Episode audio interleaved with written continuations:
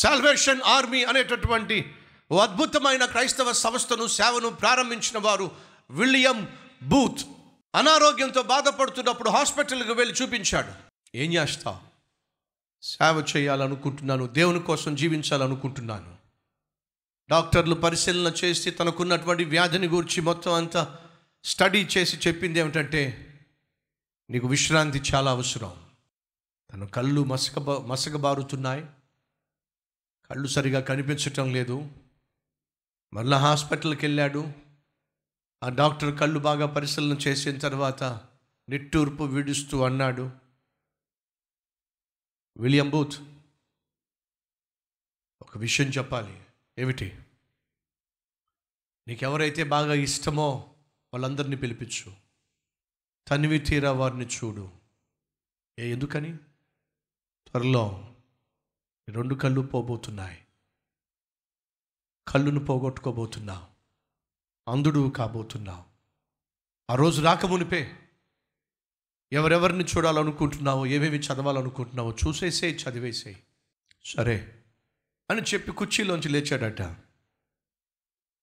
ఇప్పుడు ఏం చేయబోతున్నావు నువ్వు? అని ఆ డాక్టర్ అడిగాడట.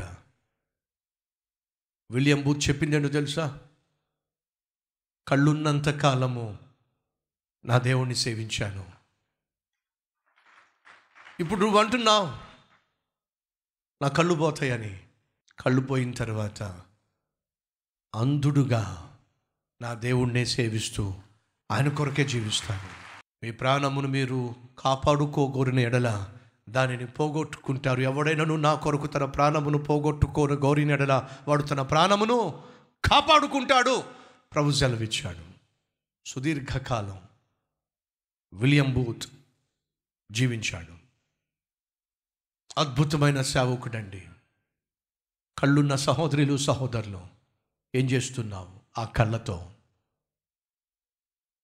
చదువుకున్న తమ్ముళ్ళు చెల్లెళ్ళు మీకున్న జ్ఞానంతో ఏం చేస్తున్నారు? వ్యాపారంలో లాభాలు సంపాదిస్తున్న వారు ఆ లాభాలతో ఏం చేస్తున్నారు? రక్షించబడిన వాళ్ళు అడుగుతున్నారు మీరు పొందుకున్న రక్షణతో ఏం చేస్తున్నారు? ఆనాడు యాజకులు ఎదురు చూసేవారట. ఎక్కడా దుర్మార్గుడు పరిపాలిస్తున్న రోజుల్లో? ఎప్పుడో దేవుణ్ణి నిజాయితీతో సేవిస్తే ప్రాణాలు పోగొట్టుకునే రోజుల్లో దేవుని మందిరంలో ఎప్పుడు సేవ చేసే అవకాశం వస్తుందా వస్తుందా వస్తుందా అని చెప్పి పడిగాపులు కాసేవారట. రోజు మన మధ్య ఎవరైనా ఉన్నారా? దేవుని కోసం జీవించాలి అని పరితపించేవాళ్ళు. దేవుణ్ణి సంతోషపరచాలి.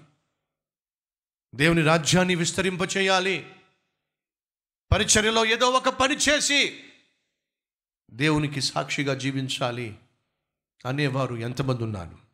ఎంతమందికి ఆశ ఉంది? ఎంతమందికి ఆలోచన ఉంది? నా దేవుని కోసం నేను ఏదైనా చేయాలి. నా దేవుని కోసం ఏదైనా చేసే అవకాశం నాకు దొరికితే ఎంత బాగుండో అని ఆశించి ఆలోచించేటటువంటి వాళ్ళు మనలో ఎంతమంది ఉన్నారు?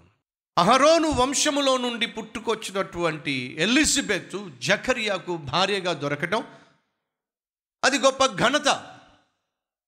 గొప్ప విషయం ఏంటో తెలుసా? చక్కని మాట. ఆరో వచనము.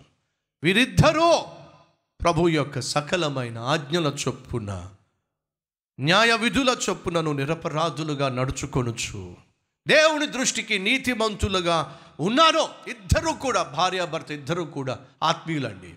అంటే చాలామంది భక్తులు ఏం చేస్తారంటే వాళ్ళకి ఏదైతే ఇష్టమో అది చేస్తారు. ఏదైతే అనుకూలమో అది మాత్రమే చేస్తారు. కొన్ని విషయాల్లో చాలా జాగ్రత్తగా చాలా ఆత్మీయంగా ఉంటారు. మరి కొన్ని విషయాల్లో చాలా నిర్లక్ష్యంగా ఉంటారు. కారణం ఏమిటంటే వాళ్ళకి ఏది ఇష్టమో అదే చేస్తారు. బైబిల్లో ఏ వాక్యం అనుకూలంగా ఉంటుందో దాన్నే వాళ్ళకు అనుకూలంగా ఉంటుందో దాన్నే వాళ్ళు చేస్తారు. వాళ్ళకి కష్టంగా ఉన్న దాన్ని పక్కన పెట్టేస్తారు. కానీ వీళ్ళు అలాంటి వాళ్ళు కాదు. దేవుడు శాసించిన సకల ఆజ్ఞల చొప్పున అన్నీ కూడా అనుసరించేవాళ్ళు. అన్నిటినీ చేసేవాళ్ళు. దేవుని దృష్టిలో నీతిమంతులుగా జీవించారు. అద్భుతం కాదు. ఎటువంటి రోజుల్లో పాపిష్టివాడు పరిపాలన చేస్తున్న రోజుల్లో? యథార్థంగా జీవించటం కష్టమైన రోజుల్లో. పవిత్రంగా దేవుణ్ణి సేవించటము ప్రమాదకరమైన రోజుల్లో నీతిగా జీవించారు. ఈరోజు మనలో ఎవరైనా ఉన్నారా? నా జీవితంలో అసాధ్యాన్ని సాధ్యం చేయబోతున్నా. అటు విశ్వాసంతో నేను ఆత్మీయ జీవితాన్ని నేను కొనసాగిస్తాను కానీ వెనుకంజ వేయను అన్నవారు నాతో పాటు కలిసి ప్రార్థనలో ఏకీభవిస్తాను